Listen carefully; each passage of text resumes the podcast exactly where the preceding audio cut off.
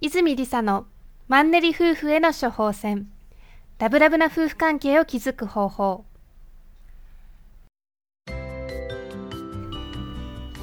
この番組は居場所があるから羽ばたけるをすべての家庭に実現することが夢の泉夫婦が結婚15年目出会って21年目にもかかわらず新婚みたいにラブラブだねと言われる秘訣を自らの経験をもとに独自の視点から語ったりリスナーの皆様からの質問に直接お答えする番組です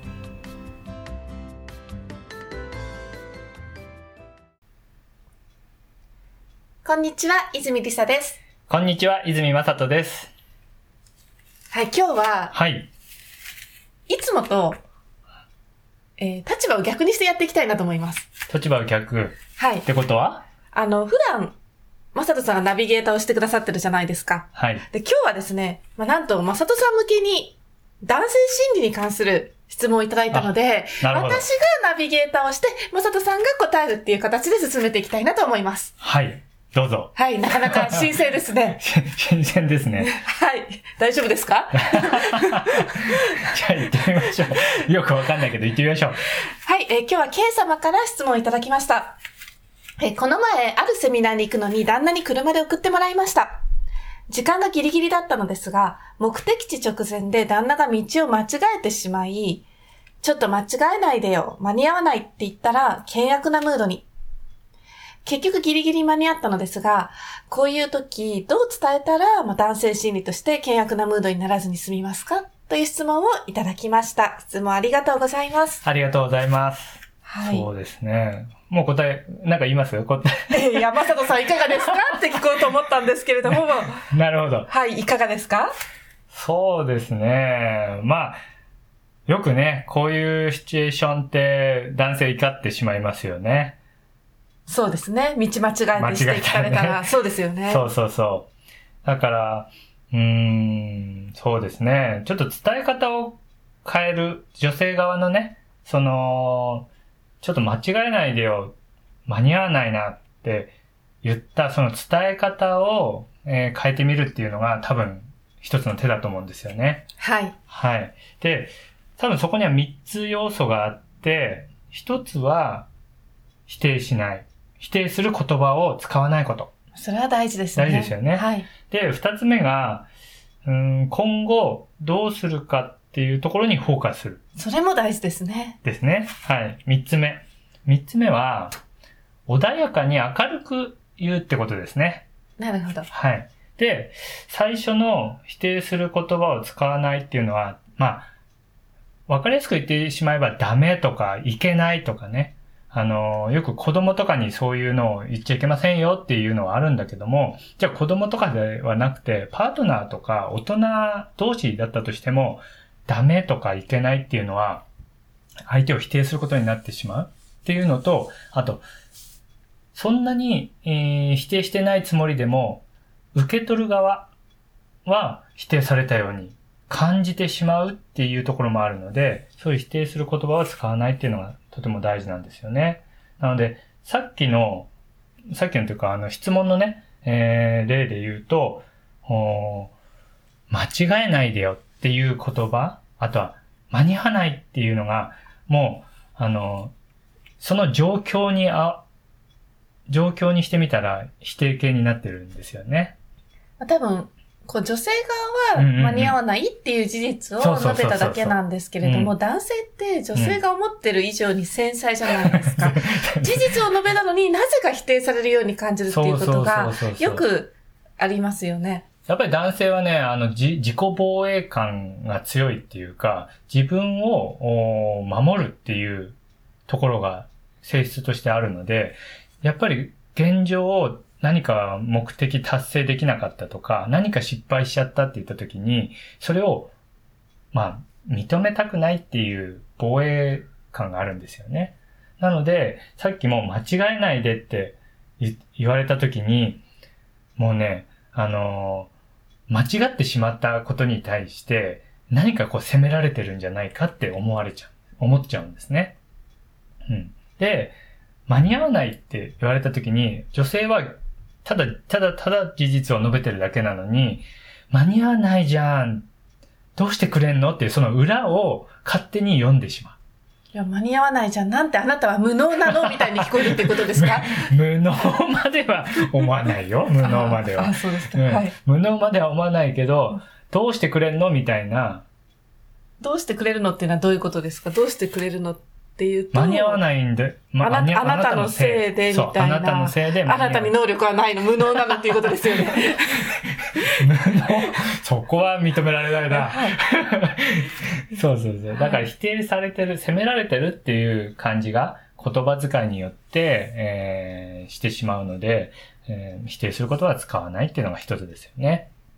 で、次、今後をどうするかにフォーカスするってことなんですけど、あの、ここは一つ目の否定をしない言葉にも、つながっていくんですけど、あの、こうなってほしい、こうなっていたいとかっていう言葉を、まず使いましょうっていうのと、その前に否定する言葉は使わずにその言葉を使うのがベストだよっていうのが私としてはお伝えしたいんですね。まずね、最初に否定する言葉が来ちゃったら、もうそこで、えー責められてるモードに男性切り替わっちゃうので、まずは一つ目の否定する言葉を使わない状態で、えー今後どうするかっていうところを伝えていく。例えば、さっきの例で言うと、道間違えちゃったね。そうか。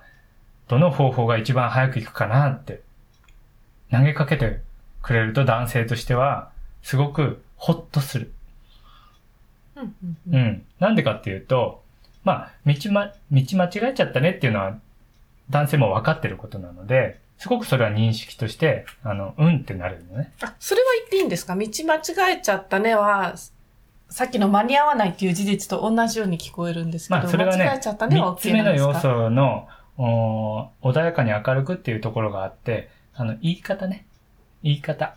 言い方によって、あのー現状どういうふうに、現状をどういうふうに伝えるかっていうのはあります。なので言っちゃいけないわけではない。じゃあ間に合わないっていうのも言ってもいいんですか？間に合わないっていうのも言ってもいいんだけど、いいんただい三つ目の言い方によるっていう感じですね。うん表現の仕方ね。うん。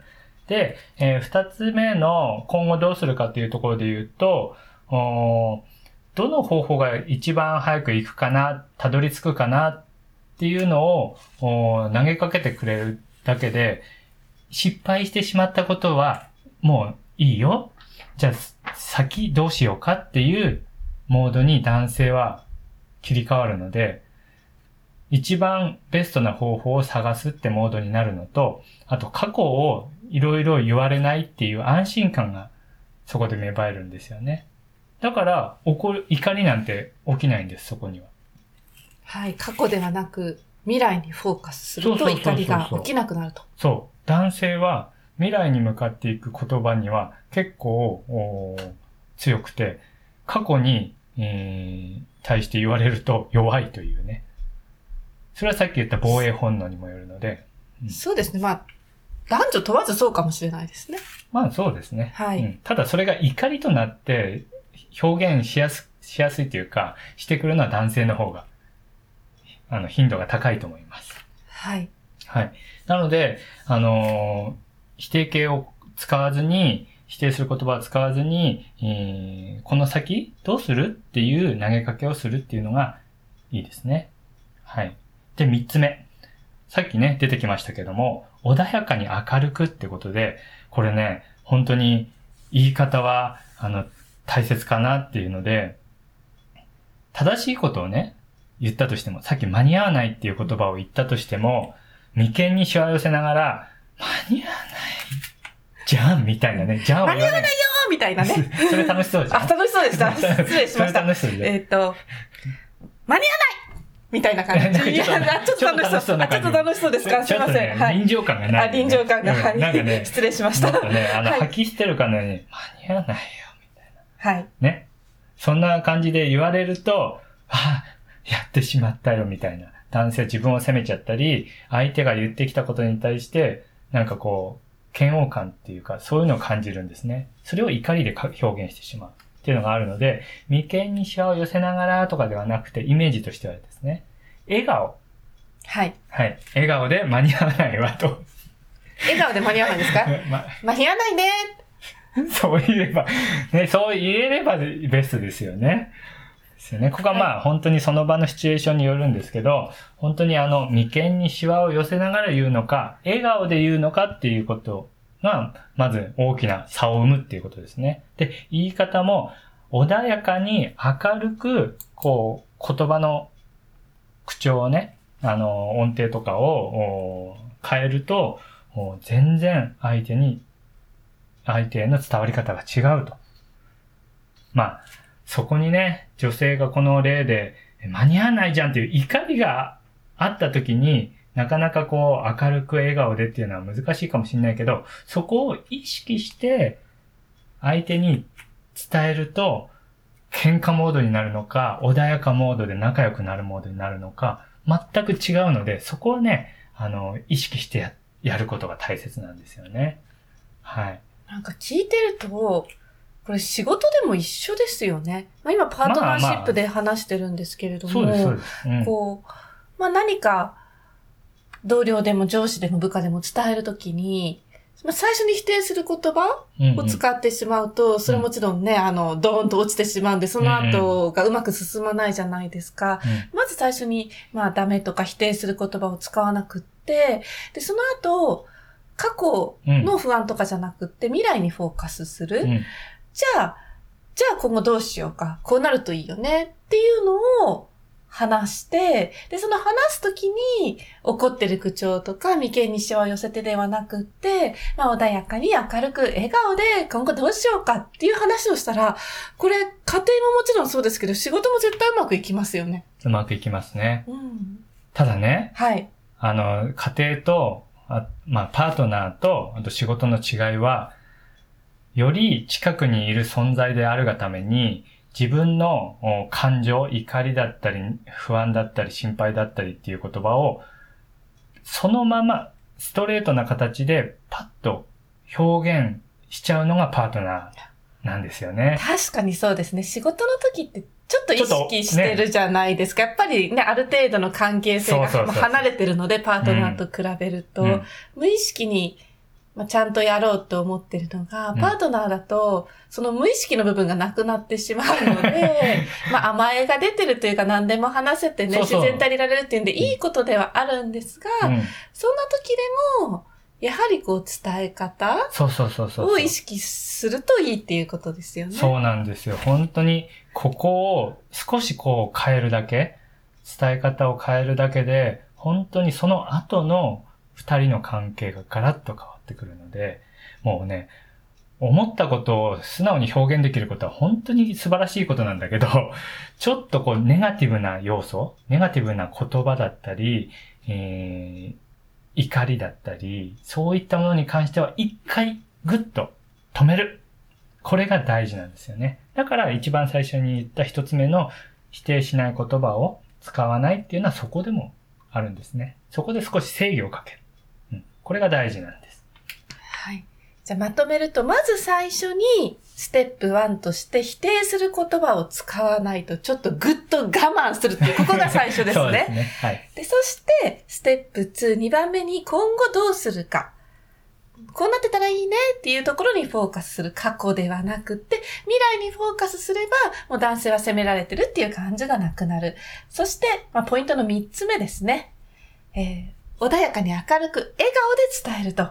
眉間にシワを寄せるのではなく、穏やかに明るく笑顔で、あ、じゃあ、どの方法が一番早くつくかなとかって、こう未来に向かっていく言い方をすると。そうですね。はい。はい、そうすれば、男性も怒らずに、あの、たとえ間に合ったにしても間に合わなくなったとしても、いい状態で目的地にたどり着けると。うんうん、そうです。はい。はい本日は質問ありがとうございました。ありがとうございました。また次週お会いしましょう。さようなら。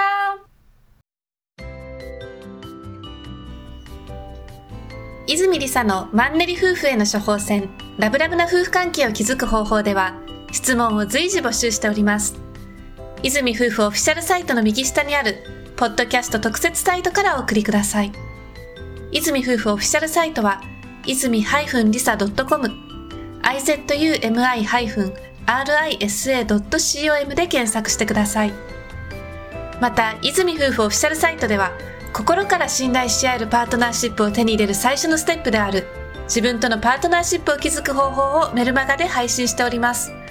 今なら特典もついてきますので、ぜひご登録ください。